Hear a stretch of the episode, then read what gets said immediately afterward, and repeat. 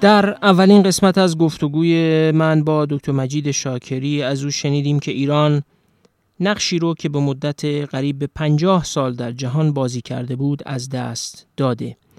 یعنی ایران دیگه نه به عنوان تولید کننده نفت و گاز و نه به عنوان حافظ امنیت انتقال انرژی در خلیج فارس برای آمریکایی ها اهمیت گذشته رو نداره و از این جهته که اونا مشکلی با تحریم ایران ندارن. از نظر شاکری تحریم ایران دیگه فقط به خاطر خودش نیست بلکه ایران به عنوان بخشی از پرونده تقابل آمریکا با چین و تلاش برای مهار این کشوره که مهمه. تحریم ها هم همین هدف رو دنبال می‌کنن. از این زاویه است که شاکری معتقد حتی رسیدن به خودکفایی هم نمی‌تونه مشکل تحریم رو حل کنه چون خودکفایی مسئله نوع رابطه ایران با آمریکا و چین رو حل نمی‌کنه. برای شرح بیشتر و دقیقتر هم که می‌تونید اپیزود 67 رو گوش کنید. حالا بریم قسمت دوم گفتگو با مجید شاکری درباره این موضوع رو بشنویم.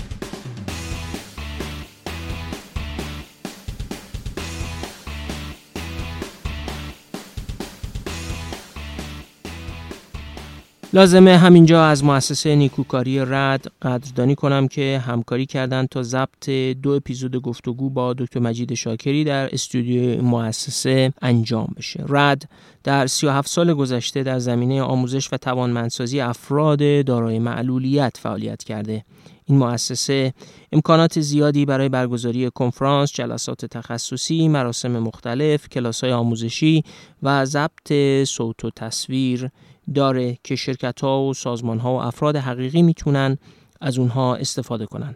درآمد حاصل از این فعالیت ها هم صرف توانمندسازی افراد دارای معلولیت میشه. اگه می‌خواید به جامعه افراد دارای معلولیت کمک کنید و همزمان از امکانات خوبی هم برای برگزاری مراسم یا کلاس های آموزشی استفاده کنید امکانات مؤسسه نیکوکاری رد گزینه مناسبیه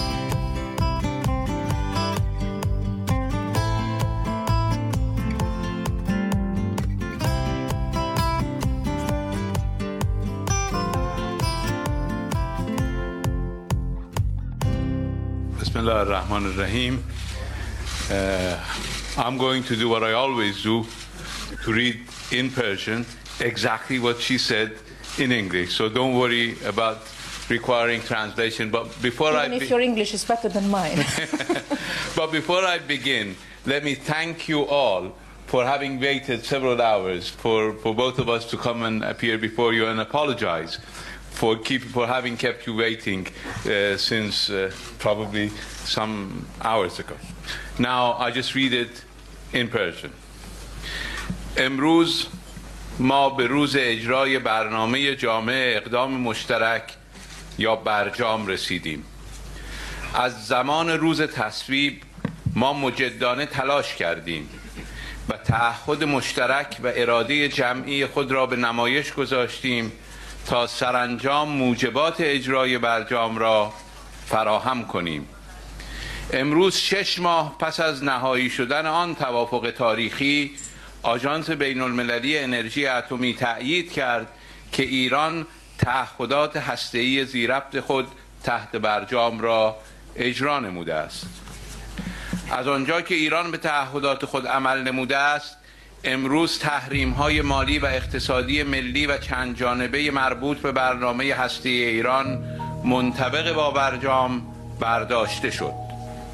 اتحادیه اروپایی کشورهای پنج به اضافه یک مرکب از جمهوری خلق چین، جمهوری فرانسه، جمهوری فدرال آلمان، فدراسیون روسیه، بریتانیا و ایالات متحده آمریکا و ایران همچنین در زمینه استفاده های صلحآمیز از انرژی هسته‌ای در چارچوب برجام همکاری خواهند کرد.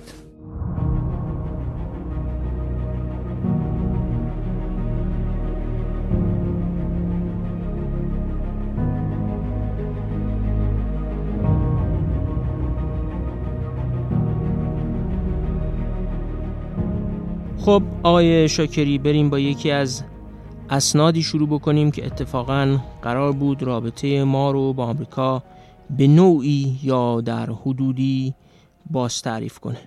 با برجام شروع کنیم. و یه توصیه به همه شنوندگان که خواهش می‌کنم برجام رو بخونید. خیلی مهم خوندن برجام.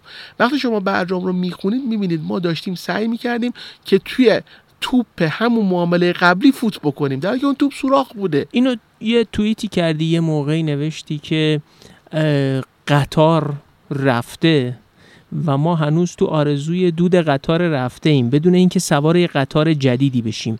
می‌تونیم شیفت بکنیم به یه سوال دیگه. در از سوال که خب اون قطار اون معامله با اون کشور صاحب ارز جهان روا یعنی دلار و امریکا که تموم شده. یه کشور جدیدی اومده یه امبیشنایی داره یه جاه هایی در جهان داره می‌خواد خودشو فرافکنی بکنه بیرون اسمش چینه. مونتا این صاحب قبلی این ارز جهان روا یعنی امریکایی ها به خاطر مهار چین هم که شده با ما درگیری دارن. حتی اگه ما مسئله خودمون مشکل نباشیم وسط بین آسیابی که یه سنگش چینه یه سنگش امریکا ما موندیم وسط له شدیم حداقل تو روایت شما. خب حالا این وسط چیکار کنیم؟ یعنی این من, این من می‌تونم یه, یه تیکه تعمیقی روی بحث قبلیمون بکنم. بله بله. بعد بریم بعدش. من یه در حد پنج دقیقه ناچارم یه خورده اقتصادی تر حرف بزنم که بگم چرا چی باعث ورود من به این حرفا میشه. ببین ما یه چیزی داریم به اسم سگانه ناممکن. که یک کشور نمی‌تونه همزمان حساب سرمایه بس حساب سرمایهش باز باشه یعنی مردمش راحت برن ارز خارجی بخرن یا بفروشن یا بقیه بیان ارز اینها رو بخرن و اینها. سیاست پولی مستقلی داشته باشه و نرخ ارزش هم peg باشه نرخ ارزش fix کرده باشه به نرخ ارز خارجی. خب؟ دو تا از اینا رو می‌تونه انتخاب بکنه یکی رو بعد بذاره کنار. کشوری با ویژگی ما نمی‌تونه نرخ ارزش fix نباشه. اینو دوستان اقتصاددان من وقتی که بشنون ان‌قلت خواهند داشتن این حرفا. ولی نهایتا اینه که ما از مدل کشورهایی هستیم که نرخ ارز که میره بالا به تعادل ارزی بر نمیگردیم. بلکه دائم عدم تعادلمون بیشتر میشه. قابل بحث هم از مفصل هم از این موضوع. به خصوص کشوری با ویژگی‌های ما. یعنی وقتی که علت افزایش نرخ ارزمون شوکای پشت سر همه برونزاست. خب این به کنار. پس اینو نمی‌تونیم بذاریم کنار. همه حرفایی هم که داریم می‌زنیم درباره سیاست پولی آقا ما میگیم کسر بودجه رو کنترل بکنیم میگیم بانک رو کنترل بکنیم. همه اینا برای اینکه سیاست پولی مستقل داشته باشیم که بتونیم تورم کنترل بکنیم میگه از این خارج نیستش. به همین خاطر ما باید بتوانیم حدی از بستن حساب سرمایه رو انجام بدیم. این بحثم خیلی ربطی به تحریم و اینا نداره. همین بحثی که من دارم می‌کنم و با همین ادبیات آقای هاشم پسران با محمد یگانه تو بانک مرکزی سال 53 هم می‌کردن. اون روزی که اوج درآمد نفتی ما بوده. کشوری با ویژگی ما باید اینجوری باشه. خب؟ و حالا ممکنه یه سری از دوستان بشن بگن آقا ما که اصلا حساب سرمایه باز نیست شما یه پول نمی‌تونه جابجا بکنین یا عدد حساب سرمایه ما خیلی کوچولو عدد مثبت یا منفیش عددش بزرگ نیست. اما واقعا ملاک این که شنونده ما که حساب حساب سرمایه رو توضیح بده. حساب سرمایه یعنی مجموع انتقالات سرمایه ما به خارجی ها مثل وقتی که یه ملک خارج می‌خریم یا پولمون رو تو خارج نگه داریم یا حتی اسکناس دلار می‌خریم. یا معانی دیگه دارم معانی که مردم می‌شناسن رو میگم. و اون چیزی که معکوسش خارجی ها نزد ما انجام میدن. ما در ایران برای اینکه بفهمیم حساب سرمایه‌مون باز بعد بعضی از دوستان میگن ما که نمی‌تونیم پول خیلی راحت جابجا بکنیم. کسی صادر می‌کنه جلوشو می‌گیرن اینجوره اونجوره از این حرفا. ما حساب سرمایه اصلا باز نیست که همینطوری بسته است. یه ملاکی داره IMF اصلا برای کشورها که حساب سرمایه بسته دارن. یه قاعده تعریف می‌کنه جمع ورود سرمایه. بله به خروج سرمایه تقسیم بر کل جی دی پی. که اگر اون حساب بکنیم ما اتفاقا جزو عدد خیلی باز حساب میشیم. یه خدا به سلامت داره دکتر عبدو با آقای راتپور با هم یه کاری کرده بودم منم یه مشاوره تون کار داشتم. بحثمون این بود که آقا ما درست خالص حساب سرمایه رو نگاه می‌کنیم ببینیم عددش از جنس حالا امسال 800 خورده میلیون دلار 10 میلیارد دلار ایناست. اما واقعا عموم مردم تو دوره های تنش در کار خروج سرمایه اون ورود سرمایه رو که خارجی سرمایه گذاری نمی‌کنه که. پول نفت خودمون یه جایی بیرون مونده ذخایر بانک مرکزی بگردونیم باید اینا رو با هم ببینیم نه که از هم کسر کنیم بگیم. و اگر ما بخوایم که درک دقیق تری از اثر یه شوک ارزی یا یه شوک سیاسی بر خروج سرمایه‌مون داشته باشیم بعد اون تیکه خروجه رو اتفاقا بهش دقت بکنیم. بعد مثلا اعدادی که محاسبه حالا چه شکلی محاسبه بگذاریم اعداد اعداد خیلی مهمی بود. مثلا رکورد عدد تیکه خروج ف... یعنی فقط یه طرفه در واقع. چیز در سال 89 بود 65 میلیارد دلار. 65 میلیارد دلار از کشور خارج شده.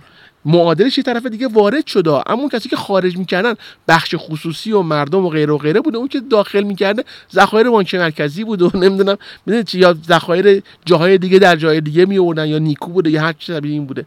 عدد دیگه شبیه به این در سال 90 هست 42 میلیارد دلار. بعد در سال 1300 و شبیه اون در سال 1996 هست باز دوباره 42 میلیارد دلار اینا عدد خیلی بزرگیه. بعد شما اگر نتونید ساختار ارزی خارجی داشته باشید نمی‌تونید اصلا حساب سرمایه رو ببندید. آقا علت مشکل 4 و 200 عدد 4 و 200 نبود در درجه اول.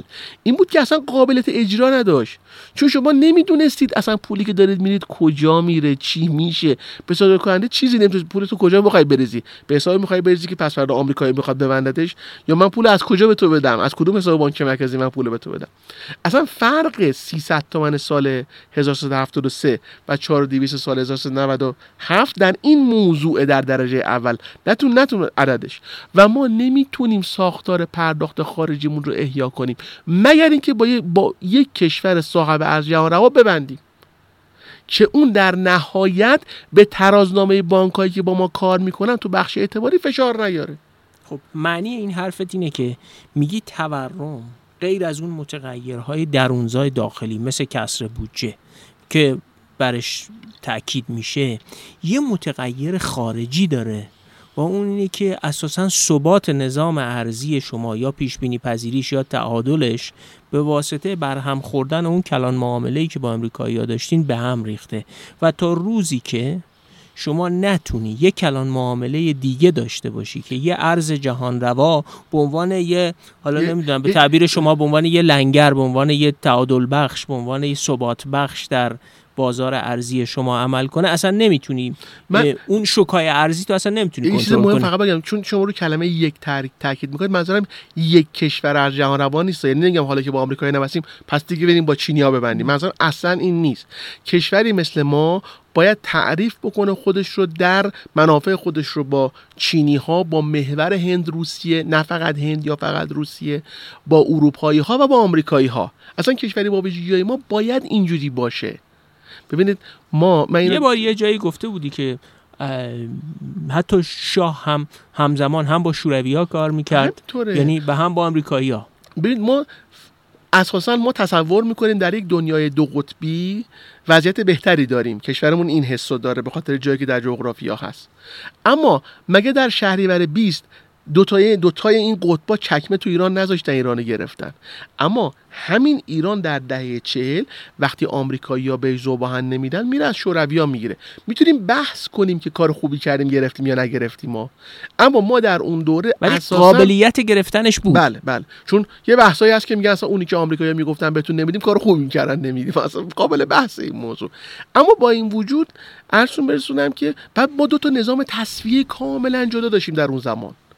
یه نظام داشتیم. فقط برای اینکه با بلوک شهر کار بکنه با رومانی کار بکنه با شوروی کار بکنه و نوع تصویه خاص خودش داشت کاملا جدا از سیستم بانکداری بین یه مدل دیگه داشتیم با بلوک غرب که در خود آمریکا ذخایر بانک مرکزی ایران رو نگه می داشت خب این ناشی از جاییه که ما قرار گرفتیم. نه ناشی از ایدئولوژیمون نه ناشی از اینکه چ... یعنی مثلا می‌خوای بگی ژئوپلیتیک و ژئواکونومی و جغرافیای ما یه همچین منطقی رو تحمیل می‌کنه. بله. و وقتی شما خلافش عمل می‌کنی یعنی منطق تاریخی جغرافیایی ثبات بخشی به اقتصاد ایران رو و این توسعه ایران رو داری به هم می‌زنی. چون درباره ایران ثبات در تنوعه. همین الان آمریکایی‌ها مغز تحریم کنترل دسترسی ایران به کالای اساسیه.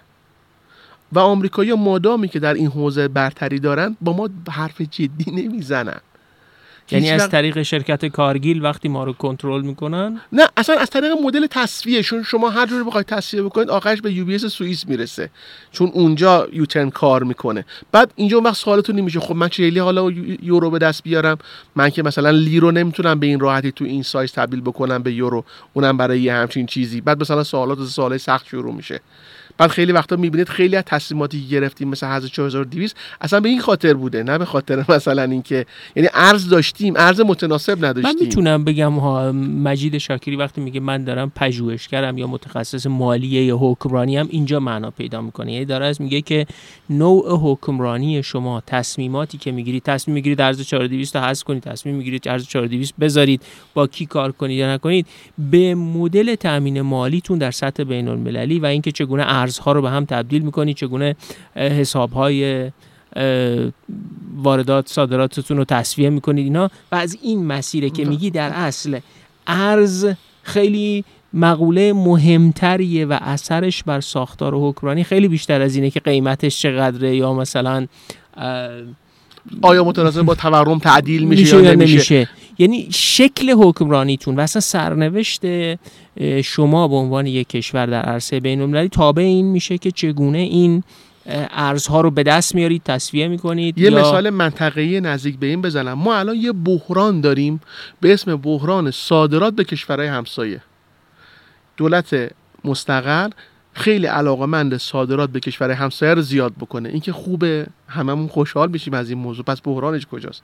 ما با عراق با افغانستان با سوریه مازاد تراز تجاری مزمن داریم. یعنی همیشه خیلی بیشتر از اون چیزی که از اونها وارد می‌کنیم به اونا صادر می‌کنیم. به عبارتی اونا خیلی چیزی هم ندارن که به ما بدن. و زیرساخت re-export به ما رو هم ندارن. اگه داشتن هم مسیر re-ex مثلا از جای دیگه چیزی بیارن اونو به ما بدن هم نداشتن. خب؟ این همون زیرساختیه که مثلا امارات داره. خب. و دقیقا پاسخ همه اینا به این موضوعی که ما درهم میدن. پس ما بخش مهمی از این بستانکاری ناشی از صادرات به کشورهای چرا به ما درهم میدن؟ به این خاطر که شما هیچ ارز پی به دلار دیگری که به صورت مستقیم بتونید هم از هرات هم از افغانستان آدمایی باشن که تو دو طرف ترازنامه‌شون این طرف افغانی باشه این طرف درهم باشه. یا این طرف ترازنامه‌شون دینار عراق باشه این طرفش درهم باشه ندارید. برای ریال قطر یا همچین چیزی ندارید. برای مثلا چیز برای عمان همچین چیزی ندارید. خب؟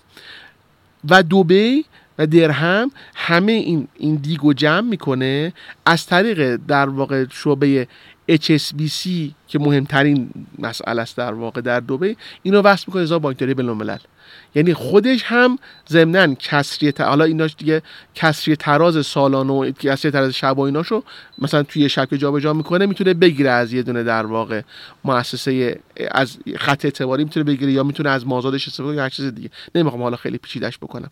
بعد ما وقتی کل بستانکاریمون رو میایم توی درهمی می‌ذاریم که اماراتش به مسابه ردمت رقیب ماست چه سرنوشت امنیتی در انتظار ماست؟ به این, به این سوال فکر می‌کنیم اصلا باز نمیگم با اماراتی ها نباید همکاری کرده نمیشه همه دست شما زیر ساتور یک کسی باشی که قبلا فکر می‌کردید برش برتری امنیتی دارید حالا همون هم ندارید. خب؟ و این مثال باز تشدید می‌کنه سوال این که من باید با یک کشور از جهان روادار ببندم رو. چرا؟ چون اگر من نتونم خارج از خاور میانه سوال تصفیم رو به طرز معناداری حل بکنم از امکانات داخل خاور میانه باید استفاده بکنم که همه اینا به یه معنای رقیب منن. رقیبای تمدنی منن رقیبای جغرافیایی منن. به عبارتی وقتی نمی‌تونی با مثلا چین، آمریکا، اتحادیه اروپا کار بکنی. اینا صاحب ارزهای جهان روان دیگه یا یورو یا حالا یوان که به اون معنا هنوز حتی حالا چرا اگه دقت کنید من معمولا نزدیک به جهان روا استفاده می‌کنم. چون تنها فاصله چینی ها با جهان روا کردن یوان باز کردن حساب سرمایه شده یعنی احتمالا هنوز سهم یوان. از در واقع هم ذخایر بانک های مرکزی دنیا هم کل مبادلات بین المللی دنیا بالا نیست. مثلا با فاصله بعد از دلار یورو بعد با فاصله خیلی زیادی بعد از ین و فرانک و اینا تازه ما به یوان می‌رسیم. اما به محض اینکه اون اساس سرمایه رو بخوان باز بکنن اوضاع خیلی فرق می‌کنه. خب حالا وقتی نمی‌تونیم با اونا کار بکنیم یعنی مجبوریم فقط تو منطقه خاورمیانه کار بکنیم تو این منطقه هم اون جوری که استدلال می‌کنی در نهایت ما وابسته میشیم یا به تو دستمون رو زیر ساتور اصلا امارات. اصلا برجام این بود که ما نفت بفروشیم درهم بگیریم. یعنی خود برجام به تنهایی نقش امارات در سیاست اقتصادی ایران رو و در سیاست خارجی ایران رو و در سیاست امنیت ایران رو چند پله ارتقا داد. برجام برای بود چیزی غیر از این برای بود این باشه دیگه. اما عملا این شد.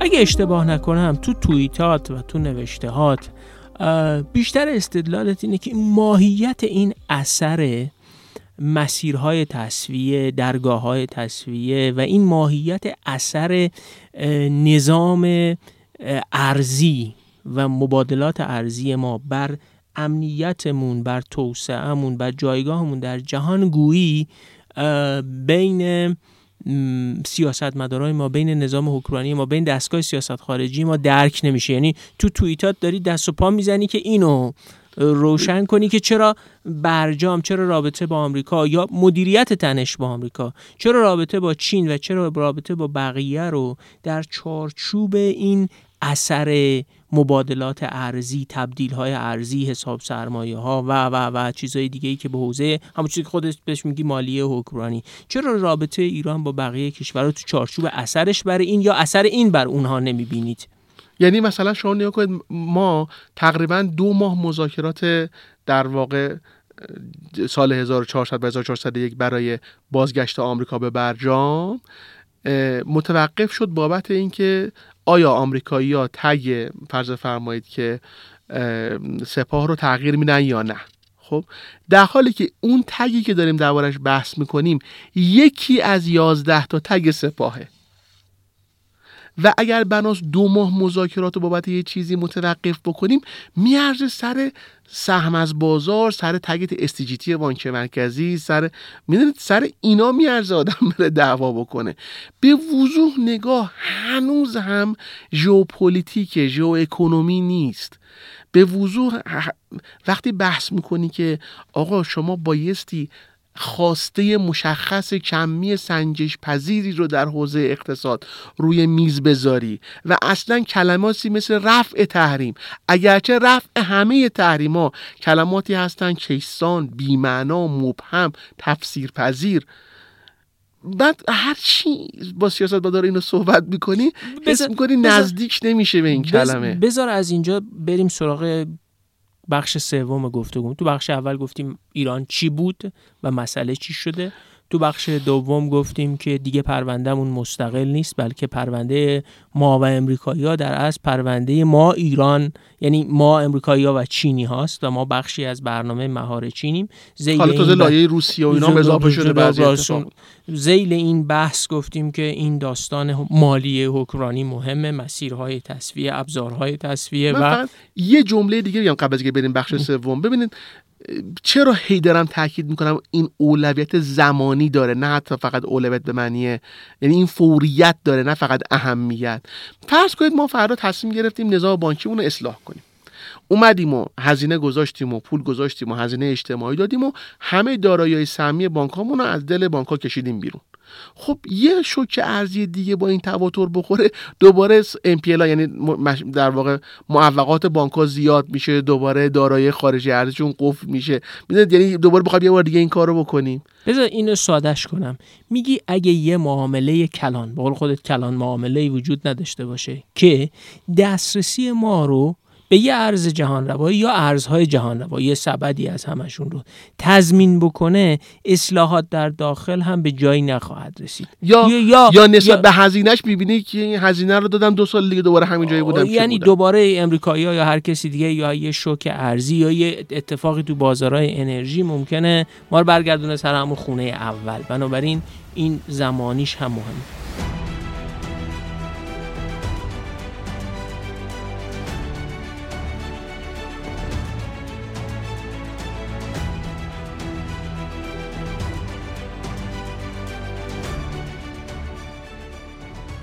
حالا بریم سراغ بحث سوم. بحث سوم اینه که تو این وضعیت چی کارت بکنیم؟ یعنی حالا همه اینا رو می‌دونیم؟ می‌دونیم خیلی وضعیت سختی هم هست. بالاخره جهان به انرژی ما دیگه اونجوری احتیاج نداره. حداقل امریکایی احتیاج ندارن. با چینی هم که درگیرن. حالا ما هم که داریم تمایل نشون میدیم با چینیا کار بکنیم و یه دی هم در داخل حرف از تنوع می‌زنن. یعنی اینکه ایران باید با همه کار بکنه. از چین حراسی از آمریکا حراسی فرانسه حراسی نمی‌دونم روسیه حراسی اینا همش بده باید با همشون کار بکنیم. خب حالا تو این وضعیت چی کار بکنیم؟ واقعا عملیاتی روی میز پیشنهاد مجید شاکری چیه؟ حتی عملا ما میگیم با همه باید کار کنیم ولی با هیچ کس دقیقا کار نمی‌کنیم. یعنی حتی ما با چینی ها با در واقع آمریکایی که هیچ با اروپایی ها من مثلا این یه بارتی از نگاه تو نگاه کنم به مسئله. اینجوری میشه که چون ما اصلا مسئله رو اونجوری که مجید شاکری میگه ندیدیم اونجوری هم طرح مسئله نمی کنیم به همین خاطر توی توییتات هم دائم می نویسی به جای اینکه بگید رفع همه تحریم ها بگید همکاری اقتصادی یا یک انتفاع اقتصادی مشخص. اون انتفاع اقتصادی مشخص تو چارچوبی که خودت میچینی قابل درکه. تو اون چارچوب اون یکی حالا به نظر خودت برجام یا وین مذاکرات 1400 1401 تو همه اینها همون رفع تحریم ها و اینا معنا داره. ضمن اینکه تاکیدم می‌کنی که آقا دقت بکنید چینی ها از زمان واقع تینانمن همه تحریم ها سر جاش هست اما همه شرکت های امریکایی هم رفتن خودشون رو مستثنا کردن رفتن تو چین دارن کار می‌کنن. در اصل اون exemption ها یا مستثنا شدن ها از تحریم. همون انتفاع اقتصادی است که تو داری تعریف می‌کنی. یعنی چینیه به اپل گفته اگه می‌خوای تو چین کار بکنی خودت برو exemption بگیر. خودت برو از سناتوراتون exemption بگیر. من که مسئله من نیست. تو می‌خوای بیای تو چین کار بکنی. اما اینجا یه سوالی پیش میاد. برای اپل میصرفه که بره تو بازار چین کار می‌کنه. من موقعی گزارش شرکت فیلیپس رو میخوندم. که گفته بود وقتی که کارخونمون رو بردیم تو چین بزنیم حدودای دهه 90 و اینها کلش ضرر بود. اما بالاخره می‌دونستیم یه بازار یه میلیارد و 400 میلیون نفری آیندهش درخشانه و اونجا تولید کردیم میموندیم. برای اونا این اکزمشن گرفتن معنا داره. حالا با همه جمعی مسائل مربوط به ایران با اینکه آمریکایی‌ها این محور رو ویران می‌خوان نمی‌خوان یک محور کریدوری شکل بگیره با اینکه چینی ها هم اخیرا یک فایل رو گوش می‌دادم از پویان حاضران. شیش هفت تا استدلال آورده بود برای اینکه چرا اون معنای افول آمریکا خیلی معنای درستی نیست و آمریکا به اون معنا اصلا در حال افول نیست و چرا اصلا چینی ها مایل هم نیستن که یه نقش بزرگتری رو در شاید تو مثلا 2050 به عهده بگیرن. حالا تو این وسطی که امریکایی این وضع دارن چینی ها مایل نیستن هزینه های درگیر شدن با امریکا رو بپردازن. از طرفی هم ما به هر دلیلی اومدیم وسط پرونده آمریکا و چین ما هم مطرح شدیم. حالا تو این وضعیت چیکار کنیم؟ پیشنهاد چیه؟ چند تا قاعده کلی میگم بعد حرف رو زمین کاملا می‌زنم. اولا ما نیازمند اون هستیم که بتونیم توافقاتی که با هر کشوری انجام میدیم رو اجرا کنیم. یعنی این دو, دو معنا داره. یک اینکه ما باید مجری توافق داشته باشیم. در ایران چنان اختیارات توضیع شده است که تقریبا هیچ پرونده وجود نداره که بتونیم بگیم صفر تا صدش یک مسئول داره. و پاسخ ما به این توضیح هماهنگی شده نه تمرکز.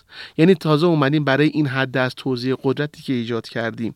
شوراهای هماهنگی متعددی رو ایجاد کردیم که همون آدم ها در ساعت بعد با کلاه متفاوتی نشستن.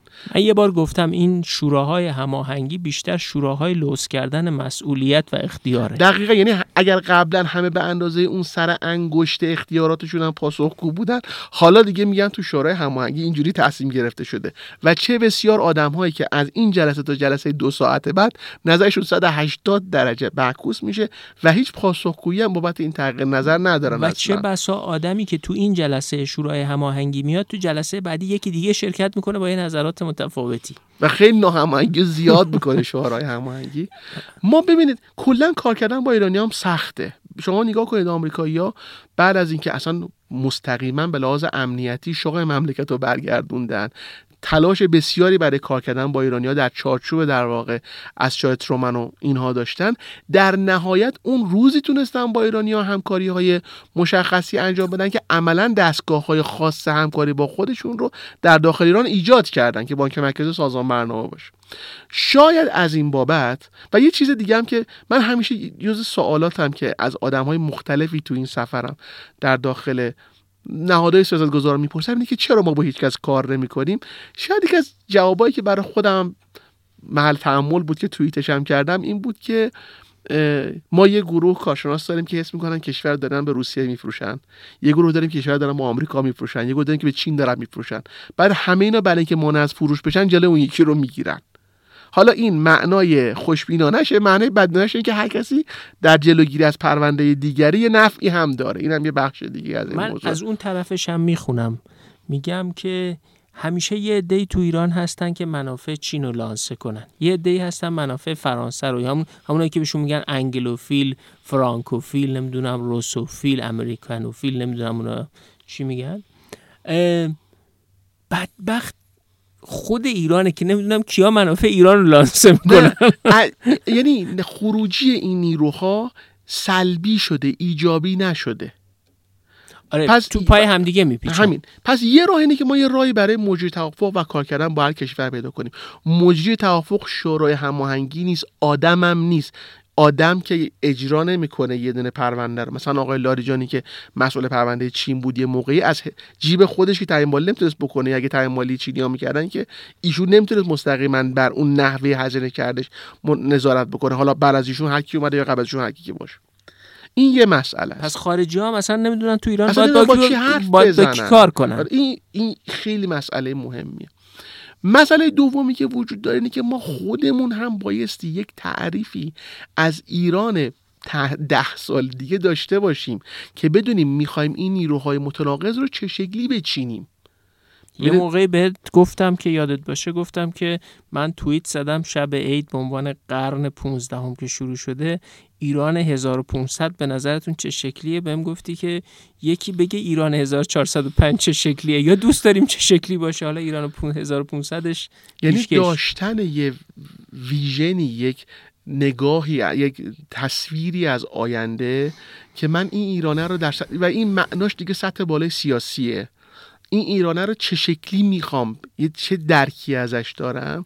به من میگه خب من چین و کجای این جغرافیا یه باید بچینم؟ درکایی هستا ولی هیچ کدومش نه کم می شده است نه مشخصه نه معنای عملیاتی. رو زمین هم نیست. این این یه مسئله دیگه است. یه مسئله دیگه درک ارزش زمانه. چیزی که امروز با کسی بستیم فردا معنا نداره. منافع قدرت ها به خصوص در دوره جدید فوقالعاده متغیره. به ما- عبارتی همه معاهدات کوتاه مدت می‌تونه باشه. هم- این خیلی نکته مهمیه. ببینید ما الان روش کارمون با همه شده پیمان 25 ساله و 20 ساله و غیره بستن. در حالی که اساسا نیاز پیمان های جامع بزرگ کلی شامل همه چیز. من یه تجربه دارم از این پیمان های شامل همه چیز. وقتی که آمریکا از برجام خارج شده بود ایرانیان می‌خواستن یه بسته درست بکنن. بعد به همه مدیرا گفته بودن هر چی می‌خواید بگید. بعد همه که دارم نوشته بودن. این میشه پیمان جامع. خب که شامل همه چیز هست. در حالی که شما اگر بدونید با چینی می‌خواید کار چی کار بکنید چهار تا معامله اصلی میمونه که اونا رو باید به فوریت انجام بدید. اگه بدونید با آمریکایی می‌خواید چی کار بکنید پنج تا معامله اصلی میمونه که به فوریت می‌خواید بدید با اونا چی کار می‌خواید بکنید. و اصلا در این معنا بلند مدت معنا نداره. به عبارتی میگی جهان ما سیالتر از اونه که شما بتونی بلند مدت کار کنی. کما اینکه بذار اینجوری فکر کنیم. چینیا خیلی برنامه بلند مدتی داشتن برای اینکه محور شمالی از روسیه برسه به هامبورگ. خب؟ اما حالا کلا قفل الان شده. کلا تموم شده. معلوم هم نیست چشم اندازش کی و باز مثلا میشه. همه این حرفا این نوع دستبندی این دستبندی که من چهار قسمت کردم کل هفت مسیر بیار آی رو در نگاه به موضوع جنگ اوکراین بود دیگه. فردا یه چیزی که تغییر بکنه ممکنه همه اینا تغییر بکنه.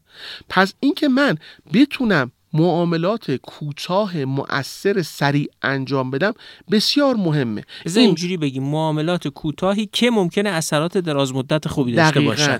و دست ما رو برای معامله بعدی باز بکنه. فکر نمی کنیم به نظر تو داریم برعکس عمل می‌کنیم. می‌خوایم معاهدات دراز مدتی ببندیم که اثرات کوتاه مدتی بر وضع فعلیمون داشته باشه. دقیقا. و اثرات کوتاه مدتش معمولا فروش به افکار عمومیه. چیزی بیشتر از اون واقعا رخ نمیده.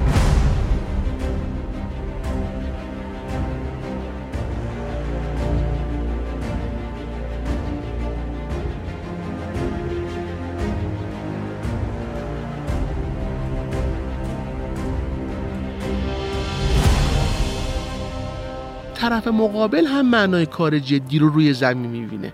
الان در پرونده های متعددی اینجوری شده که طرف مقابل میگه ببین اگه بناس با هم کار بکنیم این کار رو انجام بده من ببینم تو می‌خوای با هم کار بکنیم یا نه. یکی شو توی یکی دو ماه اخیر خیلی روش تاکید کردی این چه برون به گرمسار رو. بله. با روسا. بله. میگه خب آقا خیلی مرد می‌دونید می‌خواید با روسا کار کنید راهن این چه برون به گرمسار رو را بندازید. اما همون نوع تقسیم وظایف همون نوع نگاه فنی به مسئله کلان باعث میشه عملا مثلا همه میگردن خب حالا چیکار بکنیم؟ و زمان میگذره. می‌دونین؟ این حرف مال امروز یه سال دیگه این حرف درست باشه. خیلی یکی از انتقادات من به دولت های رئیسی با وجود که من خودم شخصا خیلی آقای رئیسی رو بهش علاقه اخلاقی دارم اینه که عمده راه هایی که الان روز میز دولت هست راه های سال 96 این راه رو منم 96 می‌گفتم ها. برای اون روز خوب بوده برای امروز خوب نیست. به عبارتی میگی ما اهمیت زمان در سیاست و در سیاست بین رو درک نمی کنیم گویی. یعنی الان وقتش نیست ما دوباره درباره پیمان پولی دو جانبه صحبت بکنیم. وقتی سوال فوری دسترسی و ارز جهان روا داریم. با اونم مثلا با یه روسیه که اصلا ماش کسری تراز جاری داریم. بعد اگر کسی داریم باید بهش پاسخ بدیم. اگه می‌خوایم پاسخ بدیم پس اینجا برون گرفسار. پس اینا به هم وصله. اینجوری نیست که موضوع فقط این باشه که حالا پل این چه توضیح بدم که این الان این راهن وجود داره بحث اصلاح برقی سازی و یه سری مسائلی مربوط به اینه در واقع. بعد حالا چرا اون؟ خودمون بفهمیم چرا تاکید می‌کنیم. اگه میگیم رشتاستارا یه معنایی داره. اصلا یه تصویر دیگری است از آینده ایران. اگه میگیم این چه یه معنای دیگری داره. اصلا یه تصویر دیگری از آینده ایرانه. این خیلی اینا مهمه این, این منوط به اینه که ما قبلش درباره آینده ایران یه چشماندازی داشته باشیم یه ترسیم تصویری کرده باشیم. نگرانم مخاطب به این چه برسه که مثلا من دارم میگم که پس یه لوی جرگه بکنیم و همه بزرگا و ریش سفیدا با هم بشینن و ببینیم می‌خوایم چیکار کنیم. نه چشمانداز حاصل توفیقه. یعنی یکی از این مجموعه ها وقتی به توفیق می‌رسه بقیه حول این چشمانداز جمع میشن. ما با توافق به چشم انداز نمی‌رسیم. از موفقیت به چشم انداز می‌رسیم. شبیه همین حرفی که دارم درباره روسیه درباره چین می‌زنم میگم آقا یک پروژه مشخص یک مسئله مشخص قابل سنجش با نتایجی که گام بعدی رو باز بکنه درباره آمریکایی هم هست. میگن آمریکایی ها می‌خوان ما موقتا وارد بازار انرژی بشیم به نحوی که دائما از اون خارج باشیم. درست شد اینو هم اونا میگن هم خودمون می‌فهمیم. چیز مخفی که نیستش که. ما میگیم می‌خوایم وارد بازار انرژی بشیم به نحوی که دائما در اون باشیم. این هم که واضحه. اما یک جایش اشتراک وجود داره. اون جایی که هم اون هم ما می‌خوایم موقتا وارد بازار انرژی بشیم. خب من رو همین می‌تونم برنامه ریزی بکنم. برنامه ریزی ایجابی رو به جلو بکنم. مشروط به اینکه بدونم چی می‌خوام.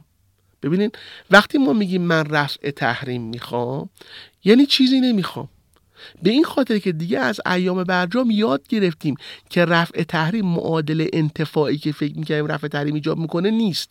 به عبارتی امریکایی ها حتی وقتی رفع تحریم هم انجام بدن یا عالم ابزار دیگه دارن برای اینکه نذارن شما از اون رفع شما تحریم سود ببرید. میگه ای 234 رو حذف کن اون پس ای 235 رو می‌ذاره.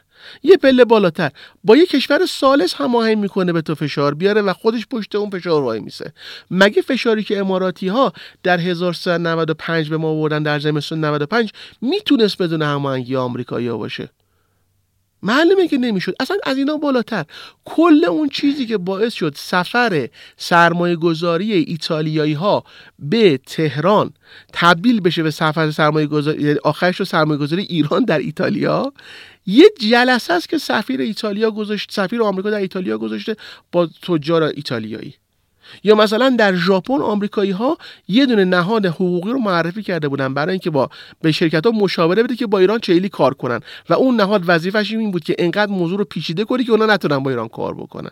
اینا که تحریم نیست. شما می‌تونید یه برجای بنویسید توش بنویسید آمریکایی‌ها علیه ایران صحبت نکنن؟ یا شرکت ها اینجوری مشاوره ندن؟ نه.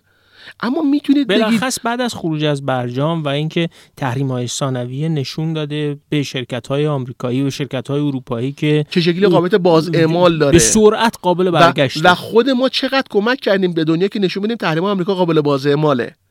مثلا یکی از جالب تریناش این بود که ما به عنوان یک ستانده از اروپا اگه یادتون باشه قانون مسدود ساز تحریم رو خودمون با اروپایی ها اونا به عنوان یک ستانده به ما دادن قانون. بعد اون قانون خودش باعث شد که همه زودتر از ایران برن. به این خاطر که یه deadline گذاشته بود گفته بود از این deadline به بعد اگر اگر یه کسی بیاد در واقع از به دلیل تحریم به ایران یا خدمات نرسونه این مجازات این مجازات رو داره. خب اروپایی می‌گفت من قبل از اینکه deadline آمریکایی برسه و قبل از اینکه deadline اروپایی زودتر برم که بین این دو تا گیر نیفتم. یعنی اگر این قانون نبود شرکت اروپایی دیرتر می‌رفتن از ایران به جای اینکه زودتر برن. این وقتیه که اما اگر من بدونم من انقدر فروش نفت می‌خوام. من اینقدر در واقع انتقالات بانکی در فلان نقطه خاص می‌خوام. من این پروژه های سرمایه گذاری رو می‌خوام. نه اینکه دوباره برجام امضا بکنیم تازه بدویم بریم license در واقع خرید ایرباس از اوفک بگیریم و license بوینگ از حالا license اینو گرفتیم تامین مالیش رو کی بکنه و اصلا تامین مالی ایرباس جزو نکات درس آموز تاریخ ایرانه. رفتیم یه license ی گرفتیم که اولش گفتن یه اماراتی تامین مالی می‌کنه بعد گفتن خود ایرباس تامین مالی می‌کنه. آخرش کار به اونجا رسیده بود که خود ایران ایر می‌خواست اوراق ریالی بفروشه تامین مالی بکنه. شانس آوردیم که این کارو نکرد چون با این قیمت ارز ایران ایر دست می‌رفت اگه همچین کاری می‌خواست بکنه. و اگه ما خواستمون رو چون نمی‌دونیم چیه از الان سعی می‌کنیم برای همه احتمالات بعدی جا رو باز نگه داریم. یه موقعی من در یک جلسه عبارتی میگی که در یک گیجی استراتژیک بله. سر می‌بریم درباره اینکه اصلا می‌خوایم با جهان چیکار کنیم. من در یک جلسه همین استدلال کردم. گفتم آقا مثلا من میگم باید این این این یه معنای مشخصی داشت. در مقابل فروش اینقدر بشکه نفت باشه مثلا یه عددی. طرف مقابل من گفتش که شما داریم ایران رو محدود می‌کنی. گفتم چرا؟ گفت شاید ما بخوایم ده میلیون بشکه نفت بفروشیم. چرا با خودمون محدود کنیم؟ گفتم آقا این قرارداد اندازش مشخصه زمانش مشخصه. ما زمان شاهش هم از 6.5 میلیون بشکه نفت بالاتر نرفت چلی ممکنه شما فردا بخواید 10 میلیون بشکه نفت بفروشید نه به لحاظ حقوقی ما باید جایی رو نگه داریم. اصلا یه انتقاد جدی اینه که ما قرارداد رو حقوقی می‌بینیم نه به نتیجهش. یادم میاد آمریکا از برجام خارج شده بود. یه عزیزی که خیلی آدم وطن پرستی هم از نقشی هم داشت در موضوع متن برجام داشت استدلال می‌کرد با چه هیجانی که آقا زحمت من باعث شد اونجا فلان ویرگول رو بذارم. گفتم آقا اون رفته خارج شده. شما هنوز داری بحث می‌کنی ویرگول من با چه چیزی گذاشتم اینجا؟ نه که اون مسیر اش... نه که, نه که توجه حقوقی اشتباهه. اما در نهایت منفعت مسئله است. آیا زیل برجام می شود نگاه منفعت محور داشت؟ بله میشه. هیچ نیازی به تغییر یک واو از برجام هم نیست. اما یه مدل متفاوتی از مذاکره می‌خواد. نه مدلی که آقای عراقچی شروع کرد آقای در واقع باقری هم همون مدل ادامه داد. خب الان اون چیزی که گفتم به عنوان راه حل ازت پرسیدم گزاره های کلی تو گفتی. گزاره های کلی که یه کسی باید باشه توافقات رو اجرا کنه. توافقات با کشورهای خارجی باید در ایران معنای مشخصی داشته باشن حول پروژه های مشخصی. این توافقات باید منطق کوتاه مدت بودن و به خاطر سیال بودن تحولات در جهان بپذیریم. یعنی یک توافق کوت... به این معنا که یک توافق کوتاه مدت با نتایج مشخص بهتر از یک توافق ابدی بدون نتایج مشخص.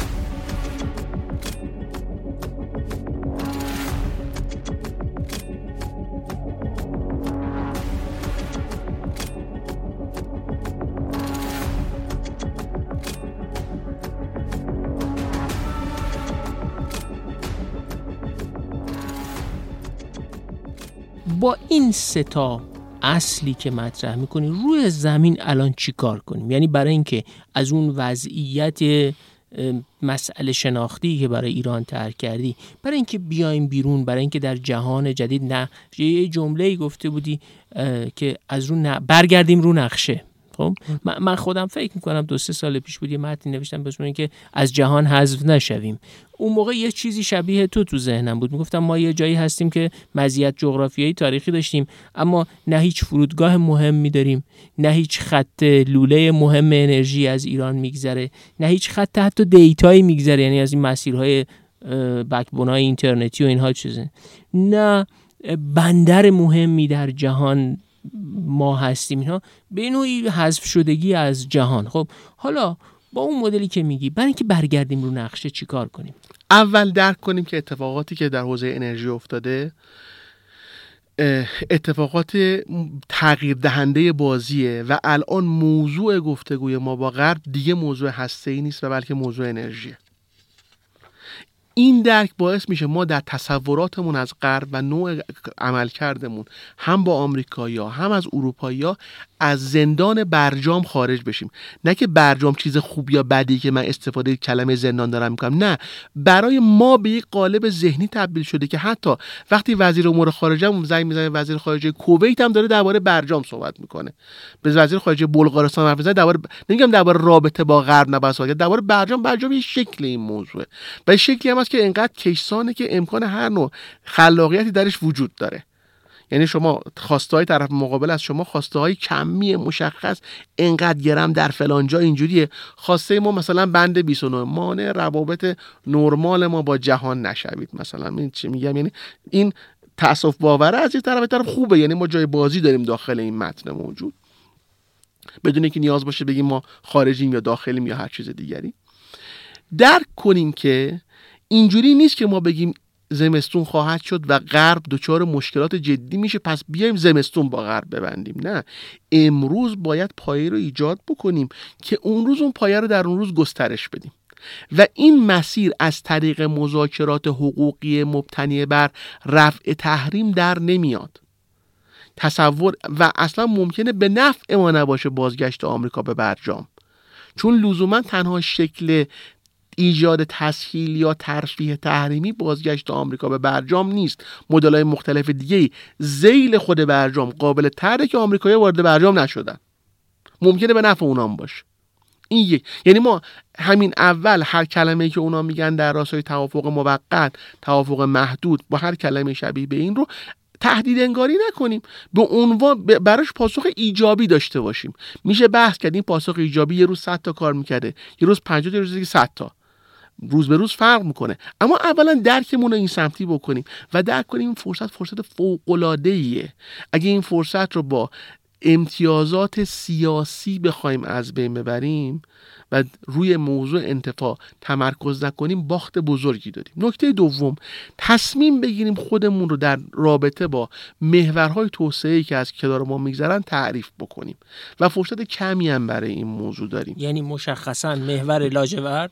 لاجورد بیار آی حتی دیوار سم بله. و خودمون تعریف بکنیم نسبت به اینا که می‌خوایم چه نقشی رو نقش نقش مقابله یا نقش ایجابی یا جمع همه اینها. و چه پروژه‌ای به اینا مرتبطن. اون وقت تازه می‌تونیم با بقیه حرف بزنیم. ببینید وقتی ما میایم برای چینیای 400 میلیارد دلار مثلا پروژه می‌بریم که توش همه چیز هست معنیش که نمی‌دونیم می‌خوایم چی کار بکنیم. در از وقتی درباره همه چی حرف می‌زنی یعنی درباره هیچی حرف نمی‌زنی. دقیقا. و ما الان به من به شما عرض بکنم کشوری با ویژگی های ما به همون ارجایی که دادن به زمان محمد رضای پهلوی اساسا با سیستم های تصویه متفاوت کار می‌کنه. این اصطلاح بالا آدم توزه ولی خیلی قشنگه چیزش.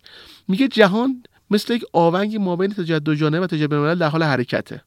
خب؟ تجارت دو جانبه یعنی اینکه من با شما کار می‌کنم در نهایت هدفمون اینه که ما بین خودمون تراز پرداختمون رو صفر بکنیم تراز جاریمون رو صفر بکنیم با هم دیگه. بین یعنی نه من از جهان روا دارم توی بانک جهان روا میرم میگردم بهترین چیزو پیدا می‌کنم سال اینا. کشورها صرفا به خاطر تحریم نمیرن سراغ تجارت دو جانبه بلکه یکی از روش های مدیریت تراز پرداختشون تجارت دو جانبه. مثلا امارات و هند که با هم دیگه تجارت دو جانبه دارن مگه تحریمن؟ اما دارن با هم این کارو می‌کنن و دارن مازاد تراز تجاریشون رو صفر می‌کنن با هم دیگه. ما باید ابزارها و نهادهای جداگانه برای تجارت دو جانبه داشته باشیم و ابزارها و نهادهای جداگانه برای تجارت بین الملل داشته باشیم.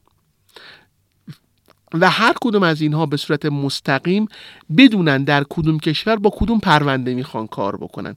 یعنی اگر شما یه نهادی داشتید که همزمان مثلا مسئولیتش دور زدن تحریم بود از طرف دیگه به شما افتخارم کرد که من برای دلار تو آمریکا تحویل میدم. این نهاد داره اشتباه می‌کنه. چون دو تا نقش نباید کنار همدیگه قرار بگیره.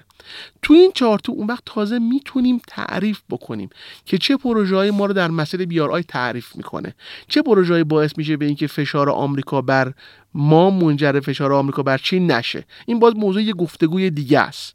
خب ما نسبت اون با روسا چیه؟ اگر ما تصمیم داریم فقط روسا رو در بخش انرژی اون وارد بکنیم که بازنده ای چون تو اینجا ما رقیبیم. اما اگر نه این یک کلان معامله است که سوال ما درباره تنوع مبادی کالای اساسی رو پاسخ میده. یه سوال دیگه است. پس حالا من باید یه جور دیگه نگاه بکنم. و از غذا مثلا دیگه سوالش کشت فرازر زمینی نیست. انتقال تجارت کالای اساسی به داخل ایرانه. همون کاری که ترکا دارن اون طرف انجام میدن. خب اگر من تصمیم دارم با هند کار بکنم با کدوم هند می‌خوام کار بکنم؟ اگه با هند یوکوبانک می‌خوام کار بکنم که میشه دوباره آمریکا. اما اگر نه می‌خوام هند رو به عنوان بخشی از بازی هند اوراسیا ببینم باز بعد تصمیم بگیرم چه شکلی می‌خوام اینطور به هم دیگه وصل بکنم. و اینجا تک پروژه ها خیلی مهم میشن. این که من به طرز خسته کننده ای مثلا هی این چه برون گرمسا رو میگم به خاطر پاسخ به همه این سوالاست ما نمی ما اشتباه بزرگ داریم می‌کنیم. ما فکر می‌کنیم می‌تونیم پرونده های منطقه ایمون رو مستقل از پرونده های اون پاسخ بدیم و بگیم دیدید دیدید کاری نداشت هیچ اتفاقی نیفتاد. دیدید این کار ما با آمریکایی‌ها نبستیم اما با اردنیا حرف می‌زنیم با مصری حرف می‌زنیم با عربستانی حرف می‌زنیم. اهمیتش کجا مشخص میشه این گفتت اونجایی که یه دی فکر می‌کنم بدون اینکه مسئلهتون رو بیرون خاورمیانه حل کرده باشین می‌تونین مثلا تجارت با همسایگانتون رو افزایش بدین دقیقاً این خیلی یا مهمیه. مسئلهتون رو در خاورمیانه حل بکنین بدون اینکه مسئلهتون رو در رابطه با روسیه، چین، آمریکا، اتحادیه اروپا یا ژاپن حل کرده باشین.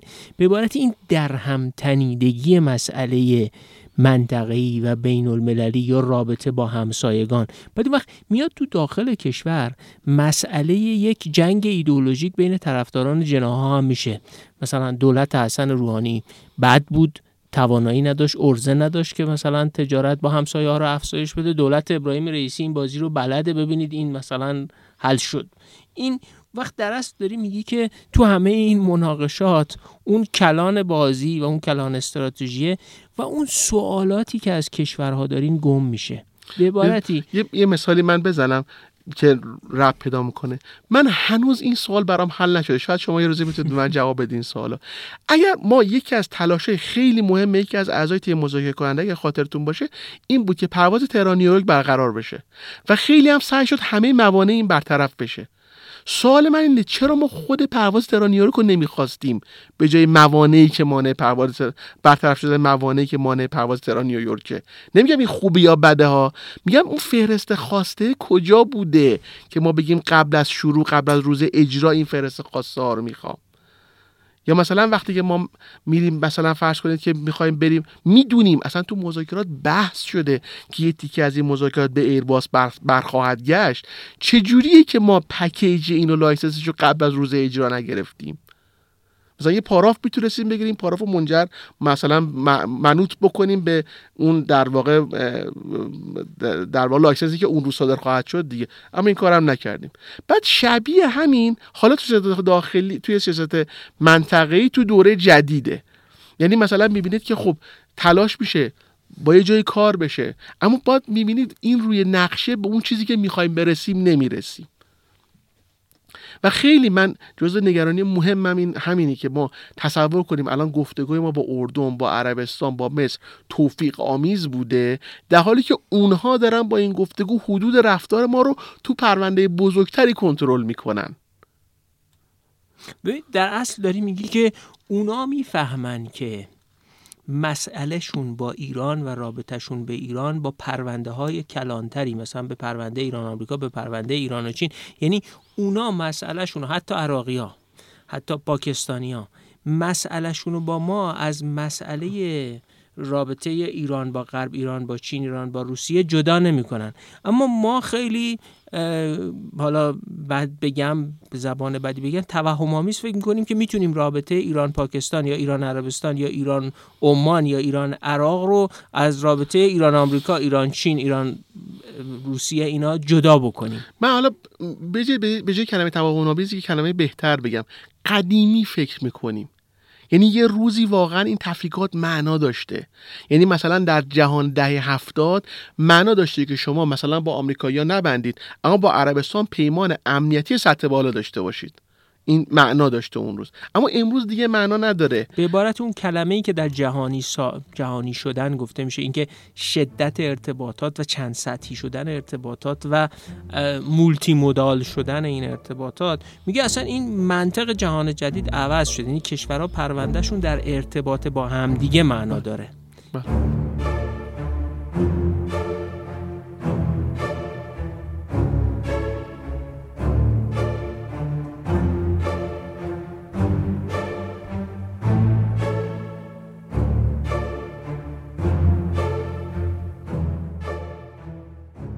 پس تو گام سوم به عنوان راه حل میگی باید یه نگاه استراتژیکی به آینده ایران داشته باشه. اصلا بدون می‌خوام بگیم ایران 1405 1410 1415 عملیاتی یعنی چی؟ چون اینجا هم باید تصریح بکنیم. دیگه منظورمون این نیست که مثل سند ایران 1405 بنویسیم بعد بگیم که یعنی منظوری که من من با کدوم کریدورا چه کاری می‌خوام ما یه شانس داریم که همه بیرون دارن یه قابایی رو درست می‌کنن. ما این شانس رو داریم از اون قابا انتخاب کنیم. خیلی نیاز به ابتکارات فوق العاده نداریم. و لازم هم نیست و لازم نیست که حتما ضروریه که حرفای کلی نزنیم. چون تو 1420 اون سند چشم انداز اومدیم گفتیم ایران 1420 پیشرفته است. یعنی اگه امروز با مدل مجید شاکری فکر کنیم آقا به پیشرفته است چه حرف هوایی چرا می‌زنی؟ رو زمین بگو چند تا قطار سری و سر داری چند تا بندر چیز داری چقدر جاده داری چقدر... و, و چرا اینا رو داری؟ و چرا اینا رو داری؟ و و اون چراشو خودت پاسخ میدی. میگی برای اینکه برگردم به روی نقشه جهان.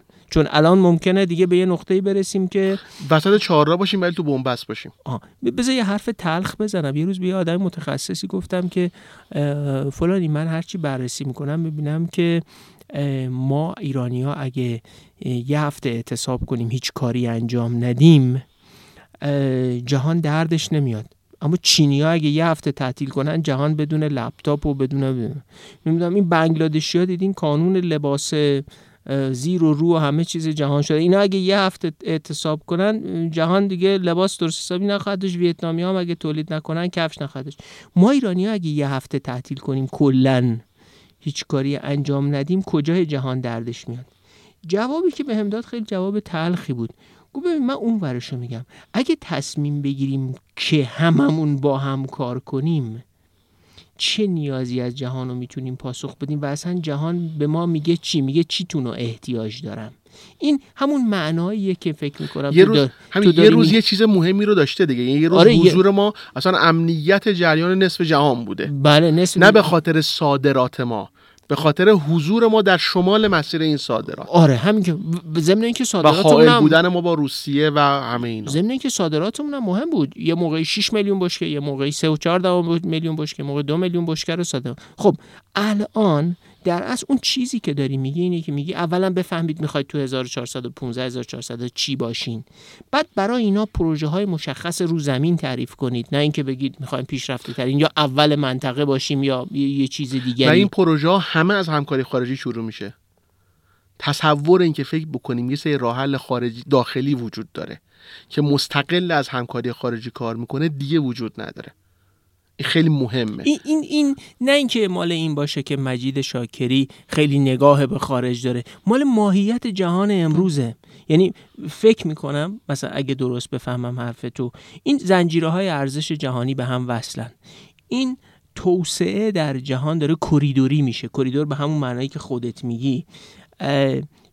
تو این مدل پیوند پولها ارزها و حتی پازل های مختلفی که از نقاط مختلف جهان میان و به هم میپیوندن. اینکه بیارای به این شکل طرح میشه یه بخشیش مال ماهیت جهان امروز هم هست. یعنی متصل شدن مهمه. یعنی یه کشور کاملا درونگرایی مثل تاجیکستان مثل ازبکستان. حتی اینا هم نمی‌تونن به این سوالا بی پاسخ باشن. چه جای ما که این تعداد همسایه داریم؟ سوالمون سوال تراز پرداخت است که تازه به طور تاریخی هم قفل در خشکی بودن لندلاک بودن و آسیای میانه اصلا تعریفش تعریفش به لحاظ جغرافیایی اینه که هیچ کدومشون به دریای درست حسابی دسترسی ندارن. پس اگه بخوایم یه جنبندی بکنیم در نهایت اینجوریه که بدونیم چی می‌خوایم و این بدونیم چی می‌خوایم منظورم یک تصور به اشتراک گذاشته شده ما بین و نسبتا مشترک ما بین ده نفر اول کشوره. و بین تصمیم گیران حکمرانی. بله. خب. یعنی خیلی مشخص و صریح. نمی‌خوام باز بگم منظورم لوی جرگی و این حرفا نیست. این مسئله شماره یکه. مسئله شماره دو ترجمه کردن این به پرونده های مختلف سیاست خارجیه و ترجمه کردن این به همکاری با هر کدوم از اونا بر روی پروژه های کوتاه مدت با نتایج مشخص با هر کدوم از طرف های خارجی که ما بتونیم برگردیم به دهه هشتاد. دهه 80 شمسی. بعد اون وقت می‌تونیم بحث کنیم. اون وقت خیلی چیزا مهم میشه. اون وقت کنترل کسر بودجه خیلی مهم میشه. اون وقت در آوردن نظام بانکی از این حالت خیلی مهم میشه. اما اگه فکر کنیم ما یه سری تحریم خارجی داریم یه سری تحریم داخلی داریم. حالا که تحریم خارجی رو فعلا رفع نکردیم یا رفع نشده یا به هر دلیلی تحریم های داخلی رو رفع بکنیم این تصور تصور اشتباهیه. تو این, این مدل کنیم... اون گفتمان مدیران داخل کشور که میگن مثلا عددهای تحریم 80 درصد داخل موثر بوده 20 درصد اصلا قابل تفکیک نیست اینجوری. اصلا قابل تفکیک نیست. چه معکوسش که کسای دیگری می‌گفتن به اینکه همش خارجیه. اینجا من دارم جمع این دوتا رو کنار هم می‌بینم. اما دارم رو فوریت این موضوع تاکید می‌کنم که ما بایستی وارد این سلسله معامله بشیم. به این خاطری که الان داره نظم چجور بعد از برتون بوزی نظم جدیدی ایجاد شد؟ میگم ما سوار قطار شدیم اون روز. امروز هم همینه. ما بایستی سوار قطاری بشیم و ما این ما, از معدود کشورهایی در دنیا هستیم که هیچ الزامی نداریم در این دعوای جدیدی طرف دیوار آهنین بیستیم. چون جایی از جغرافیا که هستیم نوعی از طرز پرداخت که داریم و دسترسی که به انرژی داریم به ما این حکم نمی‌کنه. ترکا اصلا اینجوری نیستن. ترکا گیر انرژی دارن به همین خاطر خیلی کارا رو نمی‌تونن بکنن. خیلی از کشورهای دیگه گیر انرژی ندارن. سوال ام توان مستقل امنیتی ندارن. به همین خیلی از این کارا رو نمی‌تونن بکنن. اگر تمام دستاورد ما از طی 20 سال گذشته داشتن یک توان امنیتی مستقل و یک منظومه امنیت مستقله امروز وقت تعریف کردن و ترجمه کردن اون به دستاورد اقتصادیه نه پنج سال دیگه. و این در چارچوب باز تاکید می‌کنم منظور من فقط آمریکا نیست قطعا فقط آمریکا نیست. من حتی میگم با اروپایی ها هم باید خارج از برجام حرف زد. با چینی ها باید حرف نه اینکه می‌خوایم نشون بدیم با چینی ها کار کنیم که آمریکایی با ما کار کنن نه. چون می‌خوایم با چینی ها کار کنیم با چینی ها کار کنیم. نه اینکه می‌خوایم با روسا نشون بدیم می‌خوایم کار کنیم که آمریکایی التفاتی ما بکنن. نه چون باید با روسا کار کنیم با روسا کار بکنیم. به همین تعریف مکوزش از اون طرف. من در مقام جمله آخرم وضعیت امروز ما رو خطیر می‌دونم. یعنی آمیخته به در واقع فرصتهای خیلی بزرگ و تهدیدهای خیلی بزرگ می‌بینم و خیلی تأسف می‌خورم اگر حتی اون فرصتها رو هم به تهدید بدل بکنیم. یه جورایی می‌دونی نه از این زاویه تو. وقتی داشتم اسم میذاشتم روی این کتاب آخریم ایران بر لبه تیغ. به یه زوایای دیگه بر همین نگاه می‌کردم و اون جمله ای که نوشتم ما نسلی هستیم که بر لبه تیغ راه می‌رویم امروز تصویر روشنتری دارم بعد از این گفتگویی که با تو کردم درباره اینکه حالا اگه محیط زیستمونم رو لبه تیغه اگه مسئله آبمونم رو لبه تیغه اگر که حالا صندوق بازنشستگی نمی‌دونم کسری بودجه مسئله بانک ها همه اینا به یه نوعی یه واژه سال 93 به کار بودم همایندی بحران ها همه بحران ها همگرا شدن به سمت یه لحظه تاریخی.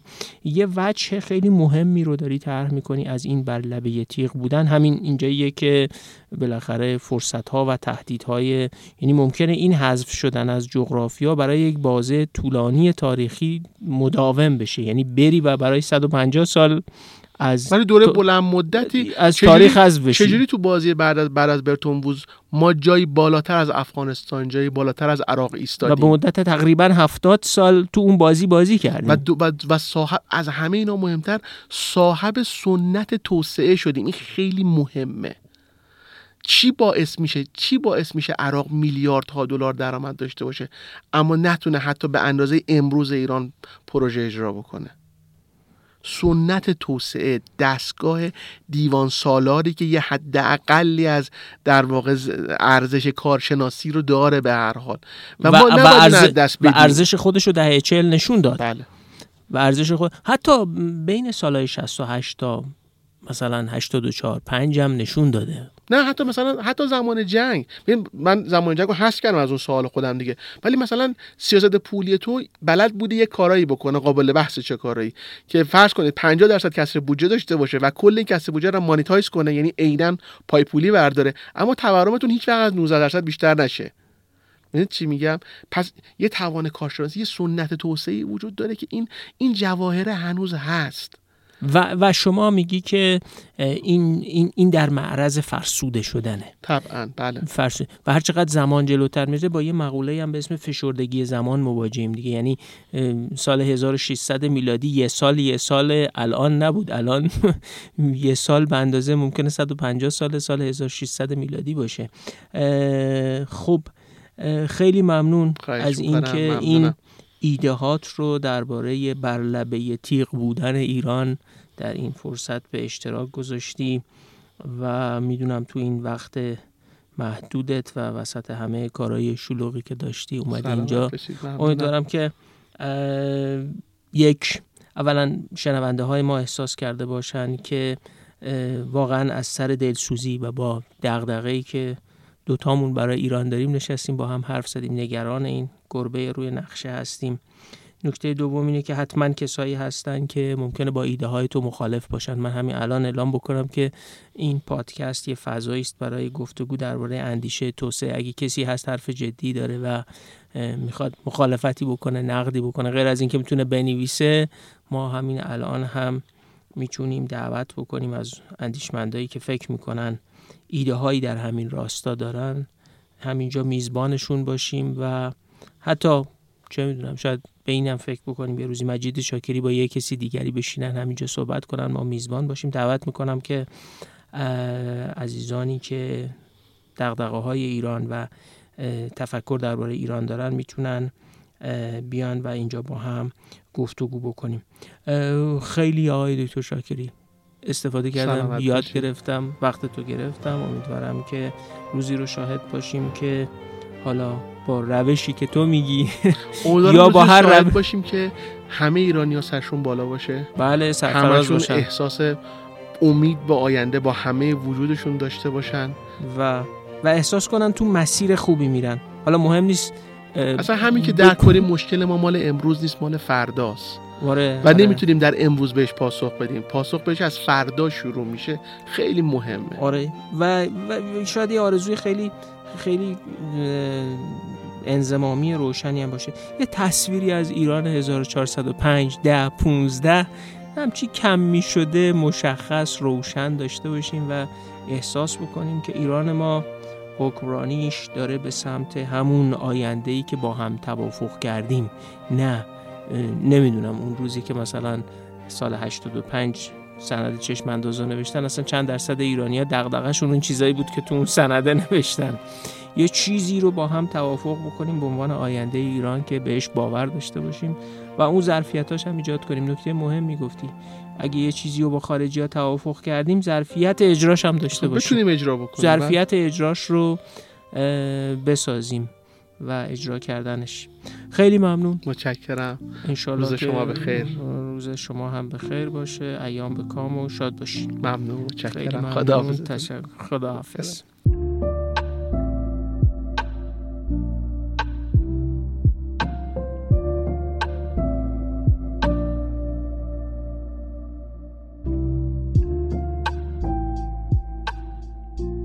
شنوندگان عزیز پادکست دغدغه ایران. این دومین و قسمت پایانی گفتگوی من با مجید شاکری درباره گذشته امروز و آینده ایران بود. از مجید شاکری تشکر می کنم که برای این گفتگو وقت گذاشت و از شما بسیار سپاس گذارم که به ما گوش دادید. امید ما هم برای تولید این پادکست شنیده شدنه. امیدوارم کمکمون کنید که بیشتر شنیده بشیم و صدای ما به گوش افراد بیشتری برسه. بلخص افرادی که مخاطب خاص این بحث ها هم هستند تصمیم گیرن و به نوعی بر سرنوشت ما ایرانیان و نسل های بعدیمون تأثیر دارن. پیام های مهم مجید شاکری در این گفتگو اینها بود. جهان به گونه ای تغییر کرده حتی در کشورهای همسایه ما. که با غالب های کهنه حتی غالب های یک دهه قبل نمیشه وضعیت ایران رو در این جهان تحلیل کرد و سر و سامون داد. شاکری معتقد در همتنیدگی غیرقابل چشم بوشی بین پرونده های ایران در سطح منطقه‌ای و جهانی وجود داره به نحوی که جدا دونستن این پرونده ها از هم تفکری بسیار قدیمی و البته به گمان من توهم آمیزه شاکری که خودش رو پژوهشگر مالیه حکمرانی می‌دونه معتقد سرنوشت حکمرانی و توسعه کشوری مثل ایران رو نمیشه بدون داشتن کلان معامله هایی با دارندگان ارز جهان روا تحلیل کرد. او در ضمن باور داره که ما به دلیل جایگاهمون در جهان باید با قدرت های جهانی مختلف کار کنیم و نظام های مشخصی برای کار کردن با این قدرت ها داشته باشیم. کار کردن با اونها هم باید بر محور انجام کارهای مشخص با انتفاع اقتصادی مشخص تعریف بشه ماهیت معاملات در سطح جهان امروز رو هم کوتاه مدت می‌دونه و هر گونه توافق بلند مدت بدون انتفاع مشخص اقتصادی رو مفید به حال ایران امروز و آینده تلقی نمی‌کنه. امیدوارم این گفتگو و ایده های مندرج در اون ظرفیت های اندیشیدن به مسائل ایران از زوایای متفاوتی رو فعالتر کنه. باید بگم که اگه کسانی هستند که به صورت تخصصی درباره توسعه ایران اندیشی ورزی و تولید فکری و علمی می‌کنن و مایلن صداشون از طریق پادکست دغدغه ایران شنیده بشه برامون بنویسن تا با همدیگه با امید به ساختن آینده بهتر برای ایران روی تولید محتوایی به شکل دو اپیزودی که با مجید شاکری گفتگو کردیم کار کنیم.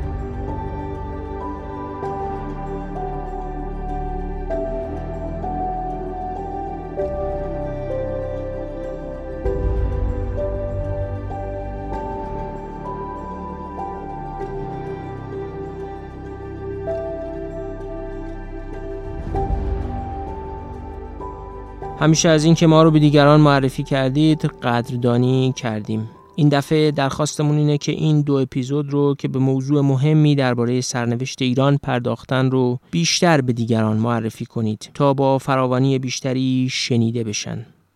طبیعتا منتظر نقد و نظرهای شما درباره این اپیزود و البته سایر اپیزودهای پادکست هم هستیم. ایمیل ما رو هم که دیگه می‌دونید دیرانکست at gmail.com ممنون که ما رو در فضای مجازی معرفی می‌کنید استوری می‌ذارید و صفحه اینستاگرام پادکست رو معرفی و تگ می‌کنید یا پست های تلگرام پادکست رو برای دیگران میفرستید. تشکر ویژه هم بابت اینکه از پادکست از طریق هامی باش یا شماره کارت و حساب ویژه یا از طریق شناسه پی‌پل حمایت می‌کنید. امیدوارم که مجموع کار ما و حمایت های شما قدم های هرچند کوچکی به سمت ساختن ایرانی با آینده بهتر باشه. فعلا روز و روزگار بر شما خوش و خدا حافظ.